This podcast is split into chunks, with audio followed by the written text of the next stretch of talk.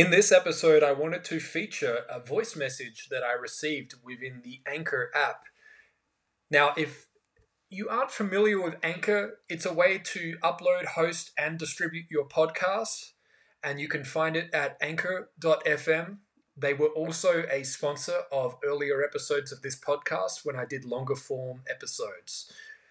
Now, this voice message was sent within the Anchor app from Chadwick Iceman. I'm going to let that play and then I'll come back at the end.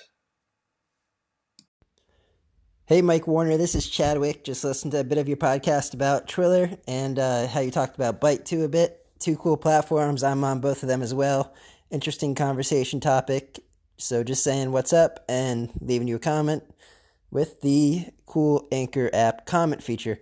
Also, um, another one to look at is Dubsmash, which I don't really care for as much. And then there's Instagram Reels, which just came out. So enjoy. Peace out. That was a voice message sent to me in the Anchor app from Chadwick Iceman. Now, that message I should mention was sent a few weeks ago.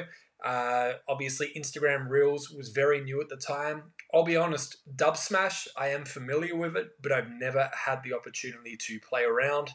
But definitely, we'll have to get familiar with that as well. And I know I'm way behind on that, and I'll openly admit it.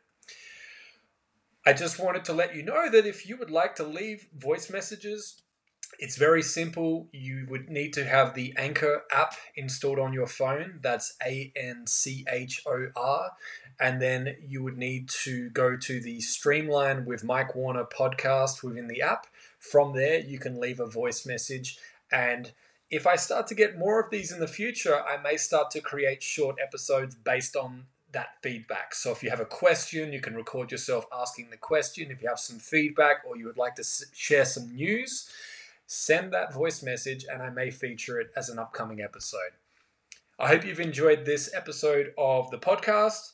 I encourage you to share those voice messages with me and let's see what we can do with them and where we can take it from here. Thank you for listening.